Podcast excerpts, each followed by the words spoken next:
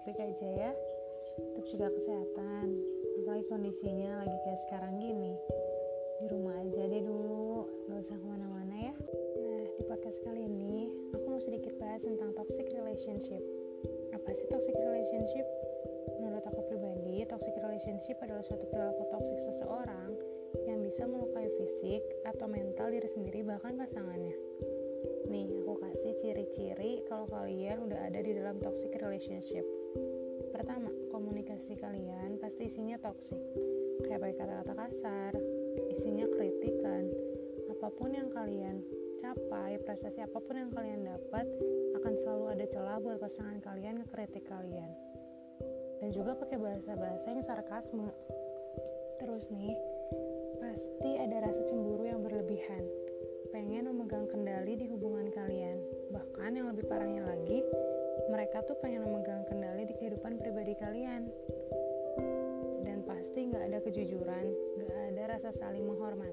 nggak ada rasa saling menghargai, dan nggak akan ada rasa kepercayaan di dalam hubungan kalian. Pasti di hubungan ini salah satu pihak selalu dirugikan.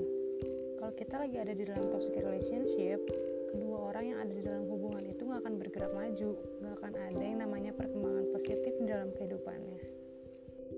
Jadi, gimana sih rasanya berada dalam toxic relationship? Coba nih kalian bayangin. Tuh kayak dibungkus rapat-rapat pakai plastik bareng sama pasangan kalian. Kalian berdua tuh sebenarnya sama-sama menderita, sama-sama tercekik, sama-sama kehabisan nafas, dan sangat sulit bagi kalian buat pergi karena pada saat yang bersamaan kamu merasa dicintai, kamu merasakan kehangatan, kamu merasa terikat dan sekarat pada saat yang bersamaan. Sekedar sharing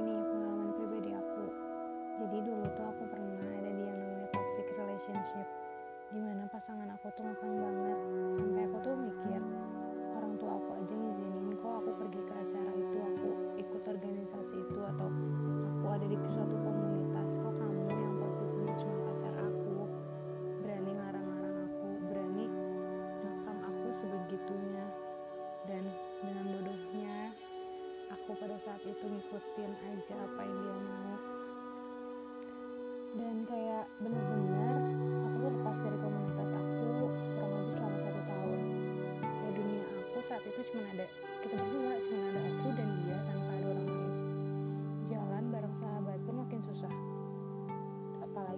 posesif banget. Sampai kalau aku post Instagram terus teman-teman aku komen padahal kan cuma bercanda ya dia pasti mikir yang enggak enggak dia pasti mikir yang negatif. Dan ujung-ujungnya kita berantem kita ribut. Dan kalau mau ngikutin yang dia mau ya kita ribut lagi gitu. Kayak semuanya aja diributin. Dan dia tuh orangnya emosian jadi kalau emosinya udah nggak kekontrol kasar. Ada juga sedikit perlakuan kasar sih. Sampai pernah suatu saat kita habis ketemu gitu habis main terus ada satu hal yang memicu kita ribut. Akhirnya kita ribut dia lost control aku luka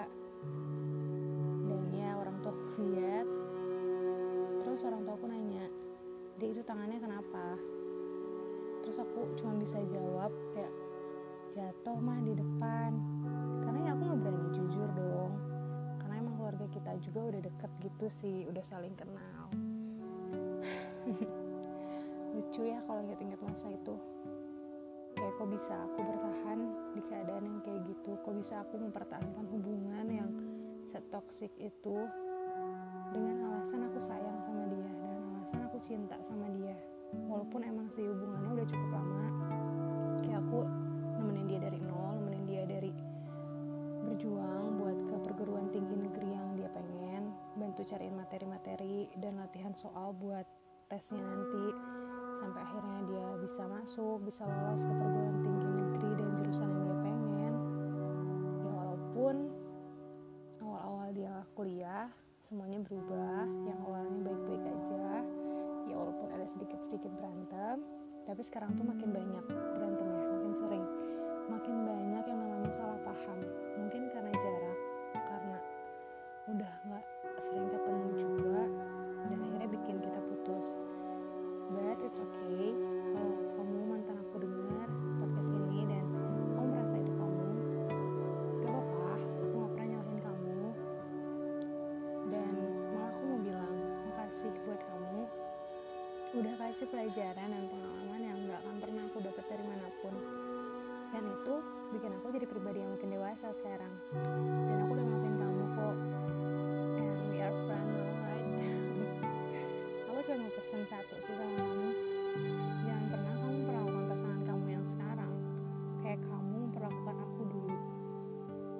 Yakin sih sampai detik ini kalau kamu pasti bisa berubah. Mulai jadi curhat nih. Yuk lanjut lagi. Nah kenapa sih kita susah lepas dari circle toxic relationship ini? Mungkin kalian pikir kalian udah lama berhubungan sama dia. Udah banyak waktu yang kalian investasiin bareng-bareng. Terus kalian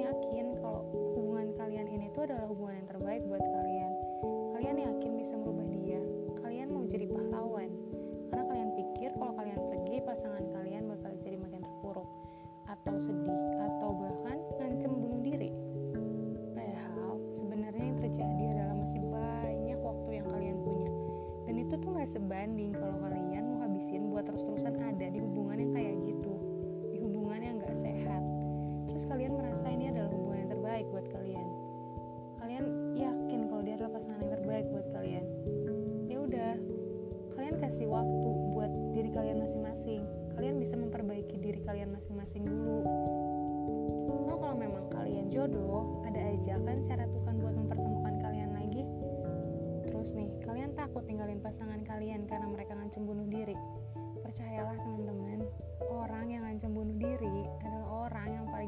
buat bunuh diri.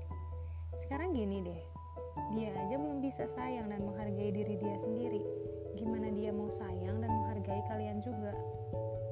Makanya buat aku pribadi sih sekarang aku nggak akan berhubungan lebih sama lawan jenis. Kalau aku sendiri masih belum bisa sayang dan belum bisa menghargai diri aku sendiri. Karena kan hubungan itu bersifat dua arah ya. Gak bisa yang namanya berjuang sendirian. Kalau kalian terus-terusan yang ngalah kalian yang terus-terusan memberi atau mengisi kekosongan pasangan kalian terus kalian mau diisi sama siapa kalau kalian udah kosong karena terus-terusan memberi pasangan kalian? Nah makanya cari pasangan itu harus yang bisa saling mendukung bisa diajak diskusi tentang hal apa pun. Sehingga kalian tuh merasa cukup dengan pasangan kalian nggak nyari yang lain. Terus saling membantu tanpa memikirkan imbalan. Ini penting banget sih dan kalian tuh bisa saling memberi dampak positif. Jadi kan enak dilihat orang tuh kalian pacaran jadi makin baik jadi pribadi yang lebih baik. Bukan jadi pribadi yang makin rusak karena pacaran. Karena dalam satu hubungan itu yang terpenting bukanlah siapa yang paling tapi apakah kita bisa saling dalam suatu hubungan itu. Nah jadi hal penting yang harus kita lakuin supaya kita bisa keluar dari circle ini adalah kita harus tegas sama diri kita sendiri. Kalau kita merasa udah gak nyaman sama suatu hal ya omongin ya sampein. Jangan buat diri kita sendiri gak nyaman. Dan kalian harus benar-benar ngomongin ini tuh berdua sama pasangan kalian. Ambil keputusan berdua buat sama-sama jadi lebih dewasa. Karena gak akan pernah bisa kalau kalian maksa buat keluar secara sepihak.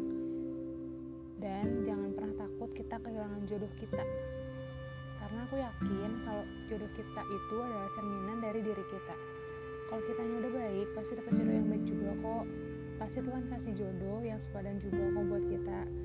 Jadi buat kalian yang masih pada jomblo nih yang masih pada sendiri jangan sedih jangan mengasihani diri sendiri terus. Jangan terus-terusan mikir aku pengen dapat pasangan yang terbaik yang gini yang gitu. Banyak banget maunya. Emang kalian udah jadi yang terbaik buat pasangan kalian belum kan? Mending kita memperbaiki diri dulu supaya nanti kita jadi yang terbaik buat pasangan kita. Oh iya teman-teman. Aku mau nambahin dikit nih tips biar kalian gak terjebak dalam toxic relationship kayak aku. Ini sebenarnya terinspirasi dari salah satu influencer favorit aku. Dia pernah bilang dia pernah kasih satu statement isinya tipemu belum tentu yang terbaik untukmu. Kan manusia itu kompleks ya. Apa yang terlihat di luar belum tentu itu juga yang ada di dalamnya. Pas kamu merasa dia sempurna ya mungkin karena kamu belum kenal dia. Tapi saat kamu mulai merasa ada hal-hal yang gak kamu suka dari dia di situ mungkin kalian mulai kenal dia. Mulai tahu dia lebih banyak lagi lebih dalam lagi. Terus kenapa sih bisa muncul statement kayak tadi kita bahas yuk. Ada dua hal yang bikin statement tadi muncul. Yang pertama biasanya tipe kita tuh kalau nggak terlalu general ya terlalu fisikal. Banyak nih yang ditanya tipe kamu kayak gimana sih? Terus jawabannya yang penting baik. Terus teman-teman kalau aku bilang tukang sayur di komplek aku baik emang kalian mau sama dia coba deh mulai dengan yang lebih spesifik. Misalnya aku pengen punya pasangan yang bisa mengendalikan diri. Atau aku pengen punya pasangan yang bisa ngatur keuangan dengan baik. Kan bisa mulai dengan hal-hal yang simple dan bisa melengkapi kalian juga gitu. Terus ada lagi yang ditanya tipenya yang kayak gimana terus jawabnya pengen yang mengasihi Tuhan. Nah yang dimaksud kalian mengasihi Tuhan tuh yang kayak gimana sih apa dengan dia 24 jam tempat ibadah? Bisa kalian bilang mengasihi Tuhan? Kan gak gitu ya konsepnya. Sekarang hal kedua yang bikin statement tadi muncul. Tipe kamu biasanya adalah gambaran dari siapa diri kamu. Nah, gimana kamu mau tahu tipe kamu yang spesifik yang cocok buat kamu kalau kamu sendiri belum kenal diri kamu? Biasanya, semakin orang kenal dirinya sendiri, tipenya pun jadi berbeda. Entah berkembang, entah berubah, dan yang berarti tipe kamu hari ini belum tentu jadi tipe kamu lima tahun lagi nanti. Jangan cuma cari yang fisiknya oke, okay, tapi cari juga yang cocok sama kamu secara mental, spiritual, obrolan, dan yang kebiasaan-kebiasaannya bisa kamu tolerir. So please teman-teman, kalau lagi mulai kenalan sama orang, mulai dekat sama orang, tetap jadi diri kalian sendiri. Gak usah deh jaim-jaiman supaya kalian jadi lebih mudah untuk saling mengenal. Gak usah ada yang ditutup-tutupin. Kalau ternyata cocok, bagus kan? Kalian lebih cepat ke hubungan, ke jenjang yang lebih serius tapi kalau ternyata emang nggak cocok ya nggak usah dipaksain putus aja ngobrolin baik-baik jangan tiba-tiba langsung pergi juga ya kan bisa. Udahan dengan cara yang lebih elegan. Check your heart. Check your relationship. Kalau ada yang mulai salah mulai nggak benar obrolin gimana baiknya. Selama masih bisa diobrolin jangan cepat nyerah. Nih kalau lagi ngedate banyak-banyakin deh ngobrol. Tanyain gimana diri dia. Jangan cuma nanya udah terus kalau ngedate cuma nonton makan pulang. Terus apa yang kalian dapat? Kan kalian ketemu tuh biar bisa banyak ngobrol biar bisa lebih tahu lagi kan pasangan kalian itu gimana. Coba mulai obrolin hal-hal yang bermutu hal-hal yang lebih bermanfaat buat kalian tapi ringan tapi tetap bisa dijadiin asik gitu dibawa asik.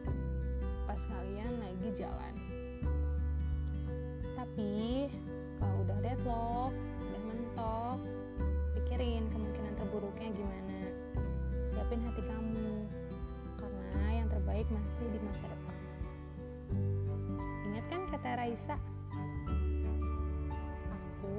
bukannya mudah menyerah, tapi bijaksana. Mengerti kapan harus berhenti. Bukan menunggu,